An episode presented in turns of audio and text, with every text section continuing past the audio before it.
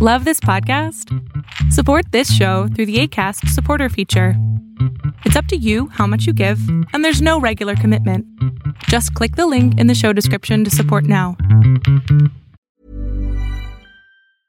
I'm Sandra, and I'm just the professional your small business was looking for. But you didn't hire me because you didn't use LinkedIn jobs. LinkedIn has professionals you can't find anywhere else, including those who aren't actively looking for a new job but might be open to the perfect role, like me. In a given month, over 70% of LinkedIn users don't visit other leading job sites. So if you're not looking on LinkedIn, you'll miss out on great candidates like Sandra. Start hiring professionals like a professional. Post your free job on linkedin.com/people today. Fiction, science fiction, horror, fantasy, crime, LGBT, thriller. You have now entered the House of Mystery with your hosts, Eric Shapiro, David North Martino, John Copenhaver, and Al Warren. On 106.5 FM Los Angeles 102.3 FM Riverside. and 1050 AM Palm Springs. Welcome back into the House of Mystery. I'm Al Warren. It's Tuesday, so it is time for Mr. Michael Hawley. That is correct. I'm the Tuesday guy. Hi, Al. yeah, Tuesday guy. So you've been out doing your promo for your new book, uh, yes, Jack, Jack the Stripper. that's right. So yeah, Jack the Ripper, and then uh, so it was nice being on House of Mystery last week. It was going to be tonight, and then uh, so I've been uh, doing a couple other podcasts as well. So it's pretty neat. Yeah, it'll be good. It'll be good. It's about time people found out who Jack the Ripper really was. And then they can read your book too.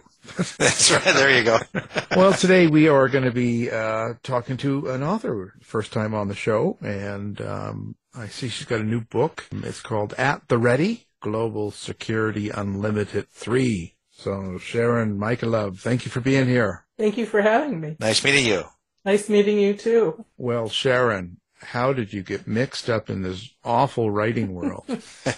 Well, I mean, I started, I, I, I've been reading on my own since I was four.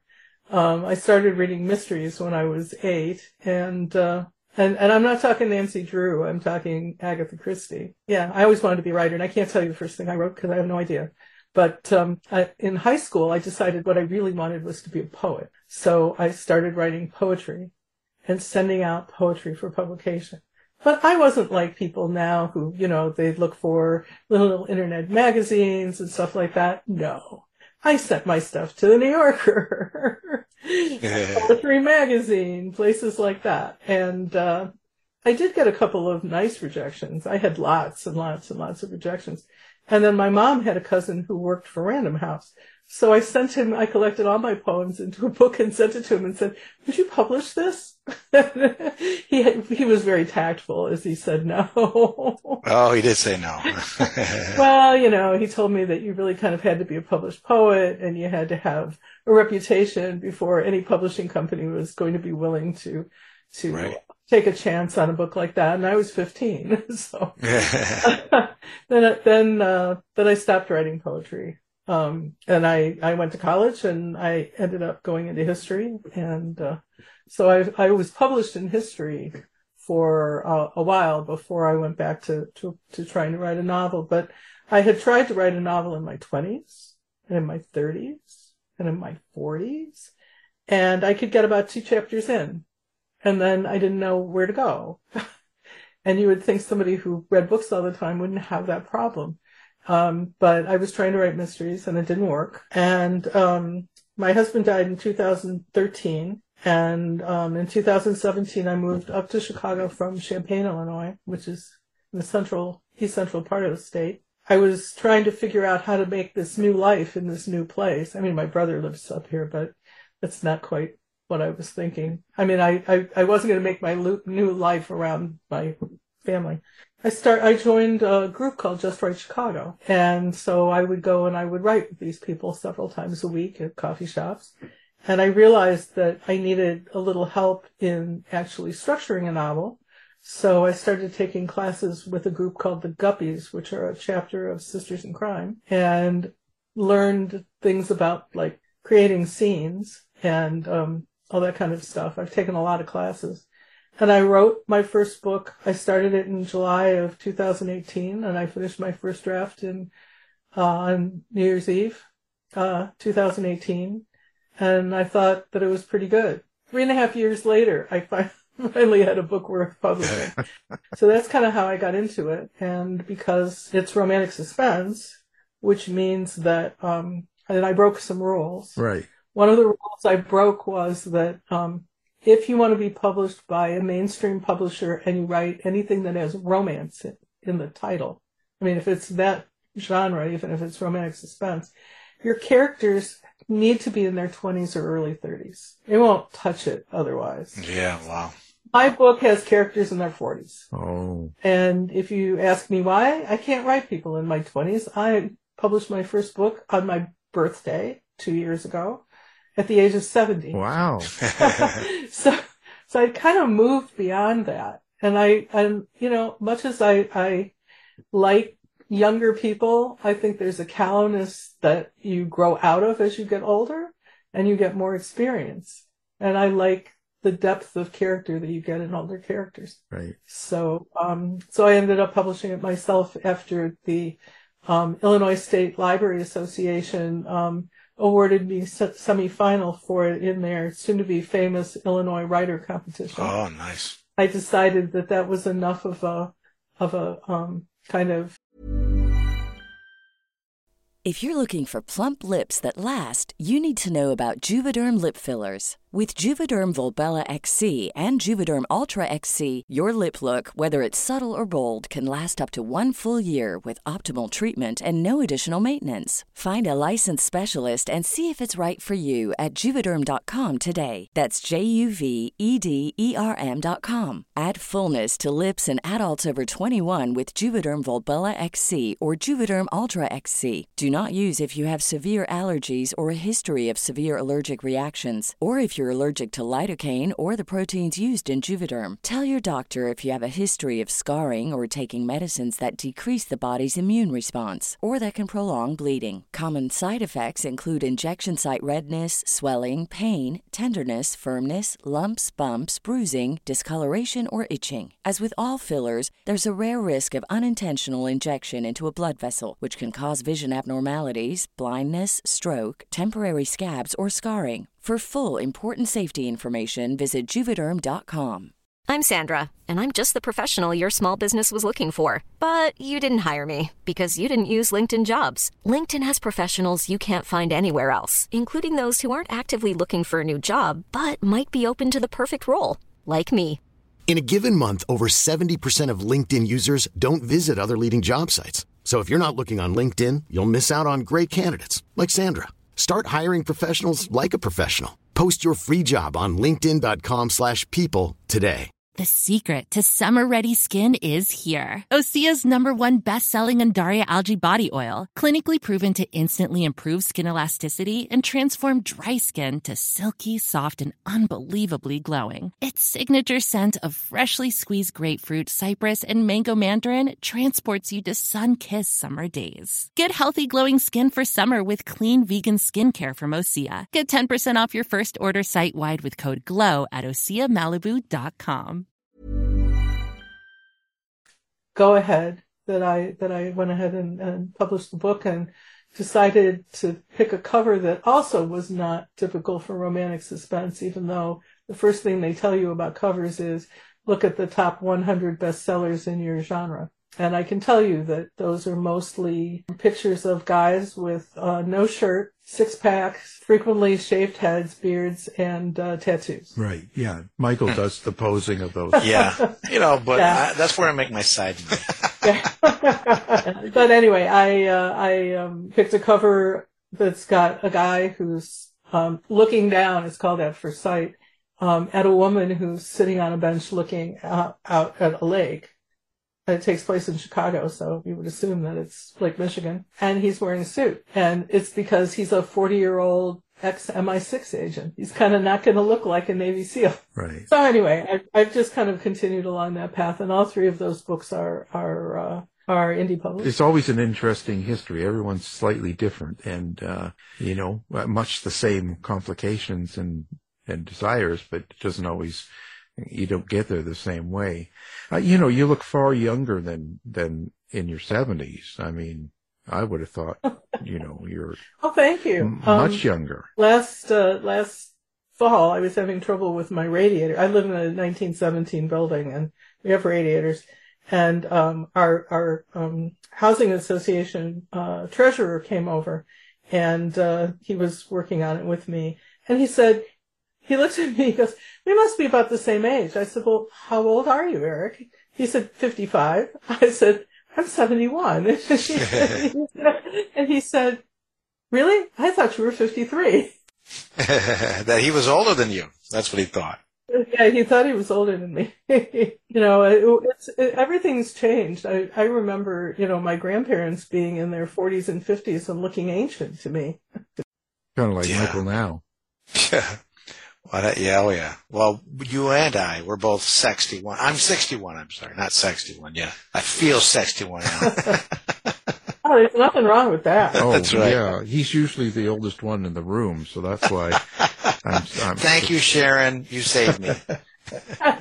You saved- yeah, frequently now I'm the oldest one in the room. I do have friends that are, you know, 78, 80. Ah, yes. See, but you you should have just said you're 51, and then we would have believed it. We would have believed it, really. Yeah. Your photos really does show nice. Well, on the phone, people tell me that my voice sounds very young, but it I, I can't tell because it doesn't sound to me like it does to other people. You know, but it, was there a certain thing that um, happened? This is always uh, one I always like to ask because so so here you are, you you've been reading and you've been writing sort of your whole life, but what was it that actually happened that made you decide, well, I'm going to actually publish this. I'm going to put this out and everybody and their dog can go out and buy it now on Amazon or whatever and read it. Like what, what, what was it that pushed you over the edge, so to speak? So it's the it's the it's the feeling of being left out. I I had met lots of authors, and I wanted to be them. So um, you know, you want to be able to say you have written, and you want to be able to show that you have written. And the only way to do that is to actually publish. So nervous as it made me, um, I always aimed at publishing. Yeah, that's interesting because, you know, that you have a PhD uh, historian and a lot of people, you know, that's kind of a, a, um, what an accomplishment. And you, you're still s- striving to uh, do this. That's really pretty impressive. Well, it's funny because um, the reason I finally finished my PhD because I wanted to do it earlier and um, never worked out for me was that I lived in a place where having a PhD was the norm. In most places, it's not, but when you live in an academic community, it's the norm. and my department was faculty members, me, I was an academic professional, and the staff who were civil service. So um, I wanted to be like everybody else. And my husband had a doctorate. All my friends had doctorates. So that's kind of what you do. So at, at 40, I started thinking about it again. I wanted to change jobs. I wanted to do some different things. And, um, and people kept saying to me, well, why aren't you doing it? And I said, because I'll be 50 by the time I'm done. They said, well, you'll be 50 whether you do it or not. So you might as well be 50 and have your doctorate. That's a good point. I finished at 45, so it wasn't quite that bad. But, uh, but, but yeah. And then, and then of course, everybody said, so now you're going to go out and look for faculty position somewhere. And I said, a, bit, a, a beginning assistant professor makes less than I do as an academic advisor. I'm not going anywhere. Yeah. Yeah. I think, I think there's a reason you get a, a doctorate other than just, you know, um, other than a, a job necessarily in it or something like that. But that's, that's interesting. So now why, why romance thrillers? Like you, you spend a lot of time in history and studying history and, and learning more nonfiction, let's say, kind of categories, but yet you're writing in, in kind of this, uh, romance thriller genre. So what? Why? Why that? Okay, so I tried writing historical novels. Um, I mean, I'm, I'm published as a historian, uh, mostly articles, but published. And um, I didn't want to keep doing that. Um, I wasn't. I wasn't staying. I retired at 55, and I wasn't going to keep doing academic stuff really. So, um, so I tried writing historical novels, and one of the problems for me with historical novels was that the history has to be accurate. So, you know, I would have been working on something for 20 years and not getting it finished because I would be constantly looking stuff up, worrying about stuff, trying to make, um, you, you have to have some characters in your historical romance, your historical novel that are real people. You have to make sure you have them where they were supposed to be, where they were, um, all that kind of thing. And I just decided it was overwhelming. And I'd always wanted to write mysteries. So I thought, well, okay, so I'll, I have this, I don't really have an idea of what I want to write, but I have these two characters that I want to write about. So, um, so I decided I would try writing a mystery with these two characters. And I couldn't make it work yet again. So then I thought, well, you know, now I, since my husband died, I've been wanting to read something light, so I've been reading all this romantic comedy. I'll write a romantic comedy. Didn't have enough plot for me, so that didn't work. But when I put the romance with the suspense, that worked. Don't ask me why. Um, if you read my book and you read my first draft of that book, they're, they're like totally different stories. Um, yeah, uh, yeah, I had to, I had to pull out a whole subplot then I had to make it fit back together. Then I had to do other stuff. So it was about, and I was writing in third person and, um, I let it sit for quite a while because I got kind of depressed by the rejections I was getting. Yeah. Uh, and then, um, in October of 2020, I, and, and I couldn't figure out how to write at home because I'd always written in coffee shops since I'd gone back to writing. In October of 2020, I thought, you know, I'm going to give it one more try and see if I can make this thing work. It's not like I don't have a draft. And, um, and I set things up to write at home because of course we weren't going out and writing during the height of the COVID, uh, um, epidemic. And, um, and I got that to work when I could keep my cats off my keyboard. Yeah. And, um, and I thought, you know, I'm going to write once, I'm going to rewrite my first scene in first pre- person present tense and see what happens because I didn't think I could write that way. And then I sent it to two friends of mine who had read the whole book before. And they both said, well, you know, I liked the book the way it was, but boy, this is so much better. Hmm. So I rewrote the entire thing in first person present tense, and that turned out to be the best voice for me. Uh, I wouldn't have expected it because everybody tells you don't do that, especially when you're a young, you're a new writer because you, you know, it's really hard to handle and all this kind of thing. But um, it helps. The dialogue is one of the strongest things I write. Hmm. Ah. And your characters. Now, I noticed in this At the Ready book, uh, mm-hmm. you've got a hunky French Canadian security executive. So that's obviously, you took that character from me. And, and, uh, it, where, where do you? And you're French Canadian? Well, actually, yeah. So now, where do you get your characters from? Like what, where do they are they actual people or subjects or do they or do you create them in your own imagination and what kind of relationship do you end up having with these characters so some of both. Um, i have to say that that that um, Cress Taylor in the first two books bears an unfortunate resemblance to me. Um, in in a lot of ways. She's clumsy so am i things like that. Insecure has a doctorate in history. Max who's the the hero in the first two books, the MI6 agent, I was very lonely after my husband died because I'd never lived alone in my whole life. And um, so I kind of created him as my book boyfriend. And so he's got all the traits that I that I like in in in a man. And I'd always been fascinated with spies even before I met my husband, um, who I should tell you was a composer, not, not a spy. and it just kind of came from there. And, uh, and with JL, I just decided that I wanted something different and I didn't know I'd be writing an entire book about him. So I made him French Canadian and I made him live, in, be from Vancouver. And then of course I get, I get early readers, um, before the book was out saying, but he's French Canadian. Why is he is he from Vancouver? I said, there's French Canadians in Vancouver. and, well, you know, too typical if he came from Montreal. So, um, so they tend to be a composite of a bunch of different things. Um, my villains are people that I probably have never met in my life.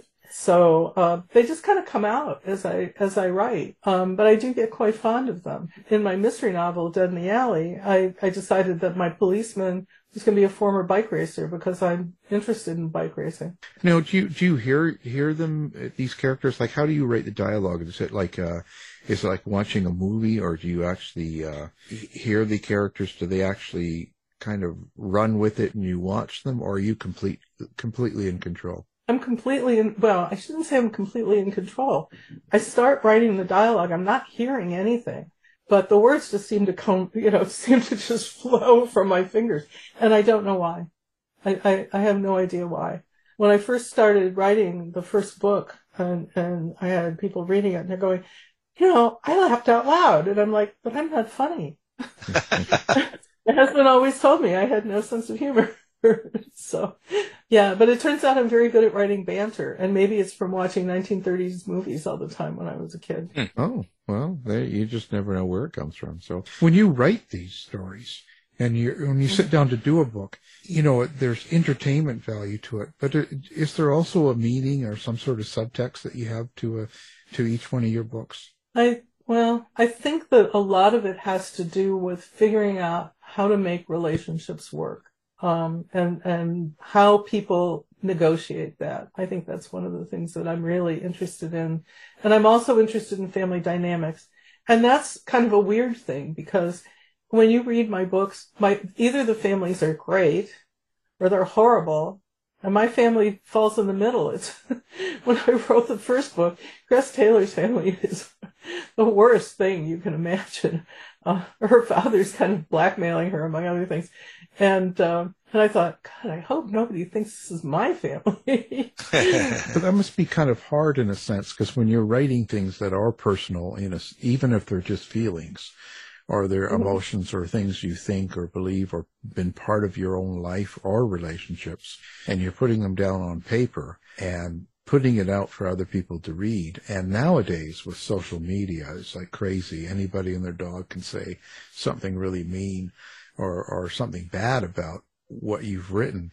Does that sort of, does that sort of make you pause when you write or do you get concerned about that? So far, nobody has done any personal attacks. I think maybe because I just don't have enough readers. Well, we'll fix that. Okay. there you well, go. That's good. yeah. I would appreciate that. I was very excited today because uh, I sold uh, I I sold one copy of each of the, the three books in the in the series, and I'm thinking, oh, somebody liked the series enough that they want the whole thing. Yay! it's funny because I'm not an overly emotional person, and one of my big problems when I first started writing was not putting enough emotion into my books and having people say like like in this book, there's um the the the main villain um, comes by uh, Micki's house, her parents' house, and he throws a, a, a grenade in the window oh. and sets the, and sets the house on fire essentially.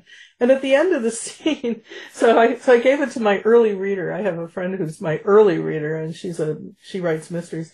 And she said, I had a problem with that scene. And I said, why? Did it not seem realistic? She said, well, the fact that nobody seems upset at the end of it, it was, wasn't very realistic.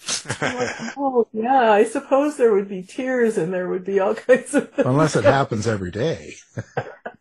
yeah, no, that's, that's a lot. Um, so I usually have to go back and put that kind of stuff in. So I'm really good at the dialogue. I'm really bad at the emotion.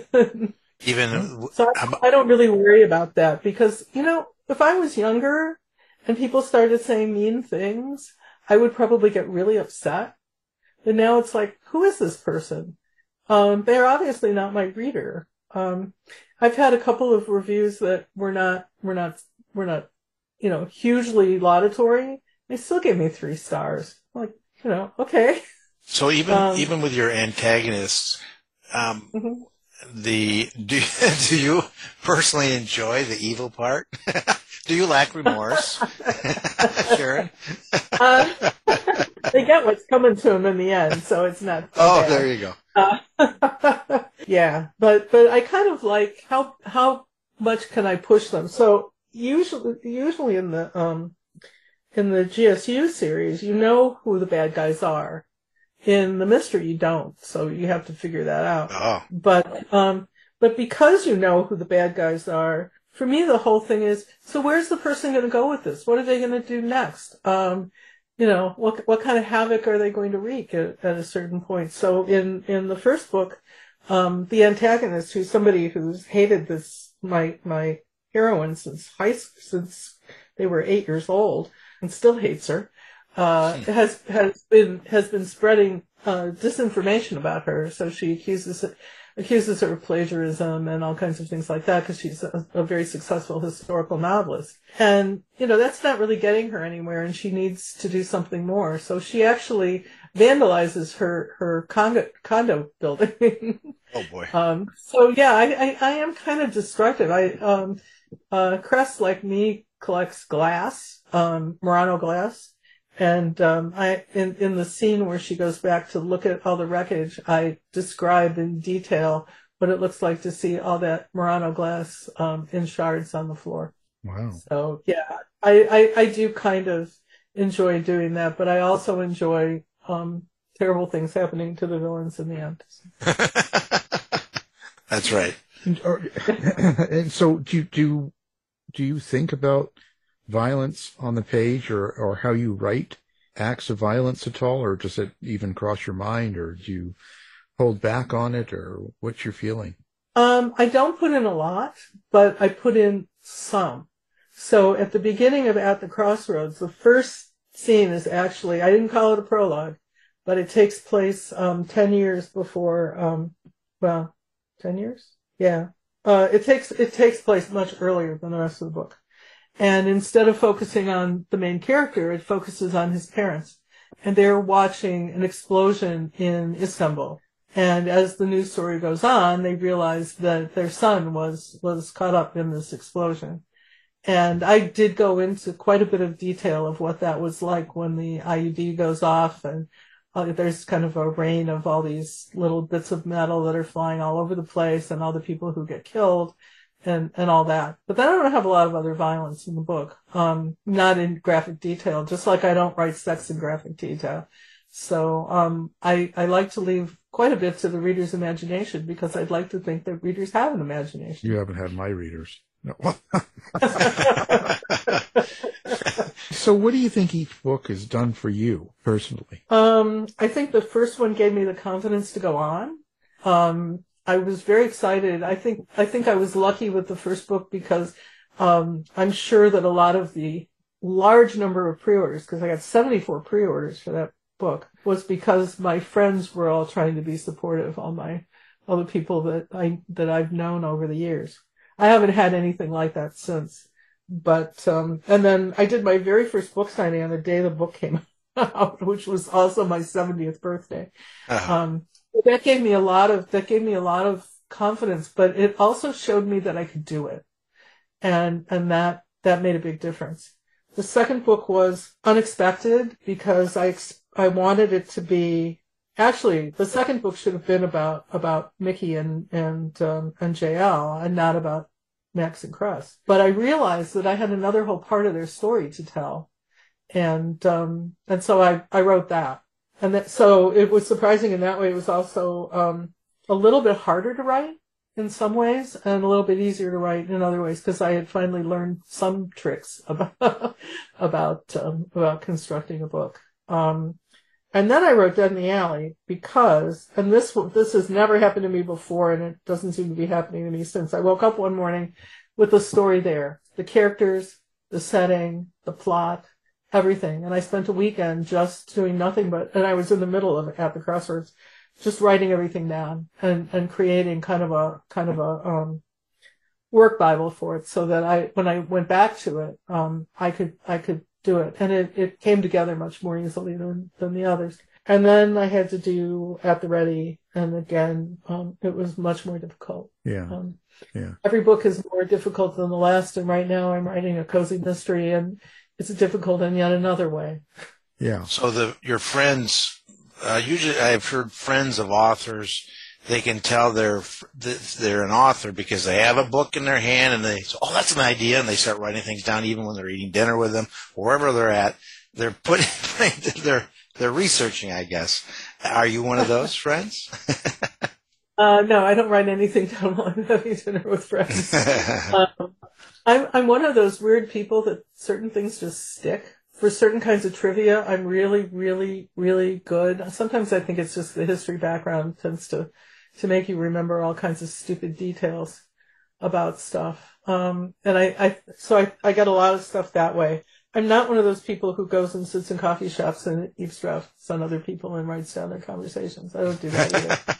um, I, and and I don't know why. I, I, I keep thinking that might give me some other ideas or ideas for dialogue or something like that. But somehow my writing just doesn't work out that that way. I uh, once I once I figure out who my characters are and what my setting is, then um, then I start working out the plot.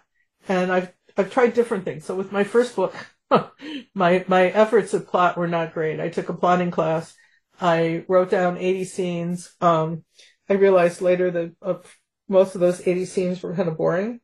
And then as I went along, I had to, I had to go, well, what can I do to make this more interesting?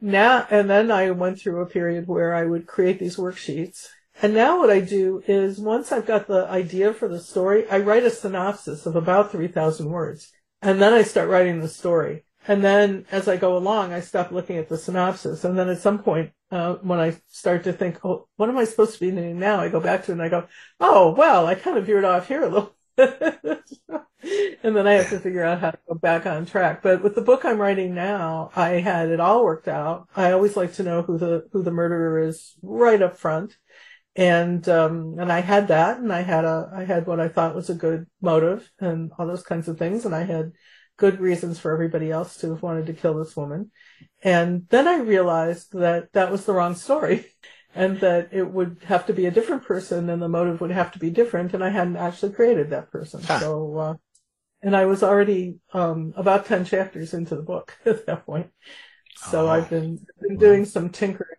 but I'm I'm writing chapter 19 now, so that's not bad. And uh, it's it's kind of a fun book. When I tell people about it, they're always like, uh, and you'll know something about the people I know when I when I explain.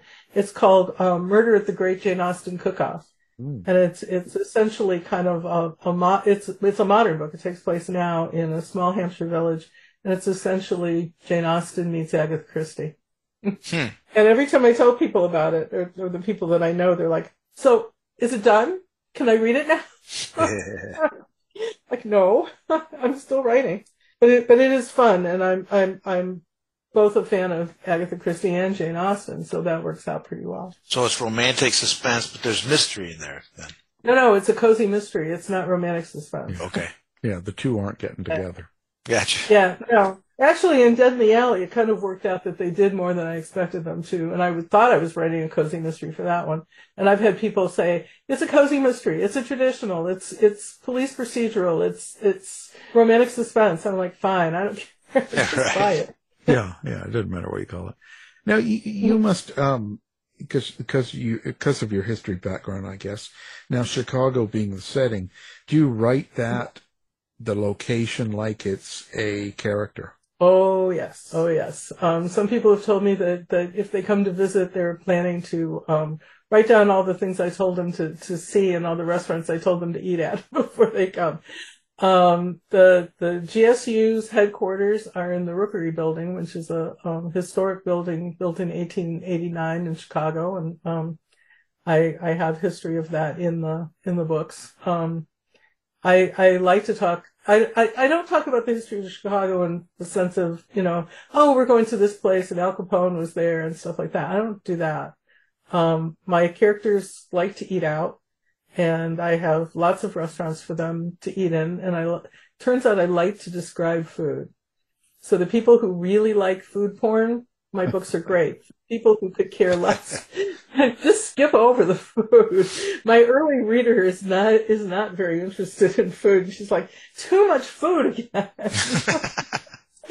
but I had I had one of my my early, my one of my um my readers for my first book um sent me a note. she had never written a review, and I asked her to actually write what she wrote into the, into a review.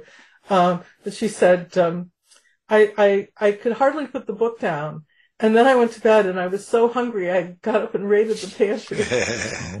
I thought, okay, I guess I'm good at that part. so you're making people eat. Yeah, yeah, it's kind of sad. The the beginning of the of the first book play, takes place at Everest Restaurant in Chicago, and um, it closed uh, in December 2020. But the book takes place in 2014, so that's that's not a problem. But you can't go there anymore. They were at the they were on the 40th floor of, of First Financial Plaza, and they closed during the pandemic not because of the pandemic, but because they couldn't come to an agreement for a new lease with the landlord. Oh. And I've never eaten there. Um, I'm also really good at researching places I've never been, like Vancouver, like some of the restaurants I wrote about, um, some of the restaurants in other places, because my second book goes from Chicago to London to the Highlands of Scotland to Paris. Um, and that caused me a big problem because it was supposed to end in Istanbul. And one thing about Istanbul is that it's got alleys, very much like Chicago alleys. Paris does not. And um, and the guy, the the terrorist who's after Max, wants to recreate the uh, the bombing, the earlier bombing, and kill him that way. And so um, it's it's it, the ending is set in the out that alley again. But I couldn't do that when my editor said to me, "It has to end in Paris." I'm like, "Why?" She said, first of all, your book's too long, and secondly, it just goes on and on, and you don't need it to be in Istanbul. You just need to wind it up. So then I had to find a place that I could do it when there are no alleys in Paris. I mean, the things that are called alleys in Paris have little shops all over the place. They're not alleys. And I didn't think I could blow one of those up. Oh, So why I- not? yeah, so I found it. I found I found this town um, about 12 miles out from Paris, near Charles de Gaulle Airport, and the old town, the original town, um, had a had this terrible thing happen to it in the 1960s, where this plane crashed into the town, and so the, that part of the town is deserted, and it was supposed to be rebuilt, but it never was, and all this kind of thing. And then another town grew up around it. Now it's kind of a tourist attraction because it's on the train and there's a stop there. Um, and so I used that. So it's not an alley, but it's really creepy. Oh. Well, you get to fly around to all these places and, and do the research. I wish. Oh no, why not? I wish. Okay, so I'm I'm from Chicago. I've been to London many times. I've been to the Highlands of Scotland. I've been to Paris, and I did all my research on Vancouver online. Although I write with a bunch of people who are from Vancouver, so um, I think that that if they if I had done something that was absolutely wrong, somebody would have told me. um, so that was that was a little difficult. And then I I had I took some advice on where to have um, JL's mother live, and then I didn't take that advice. I put her in Kitsilano instead because that worked better for my plot. Well, yeah, yeah, it's a nice area. Um, where do you think you're going to go with all this now? Um, well, I've got enough writing projects in mind, maybe to finish off. it, it'll take me a while. Um, but I'm hoping for, so I've, I've also been doing some other publishing. So I was asked last year to write a short story for a, a volume called Tales from the Golden Age of Mind. And it's, uh, all the characters have to be older. I mean, older, older. My characters are 70 in that one. Uh, and that came out in April. And then a friend of mine, um, who's, who writes a lot of, of romance, just straight romance. Well, I shouldn't say straight, it's LGBTQ romance, but it's romance. and she had, um, signed a contract to be in an anthology, um, called, uh, Austin Tea Party. And all the, all the stories had to have Jane Austen characters in them. The Jane Austen character did not have to be the major character, but they had to at least be there. At least one of them had to be there, be mentioned. And she had signed up for that. And, and, I said, Oh, I could do that. So she gave me all the information and I went ahead and signed up. And then I said to her, well, why are you doing this? You don't know anything about the Regency. Um, and I ended up having to read her story and do research on her story and give her suggestions on her story. and then she said, I will never write another Regency again, ever.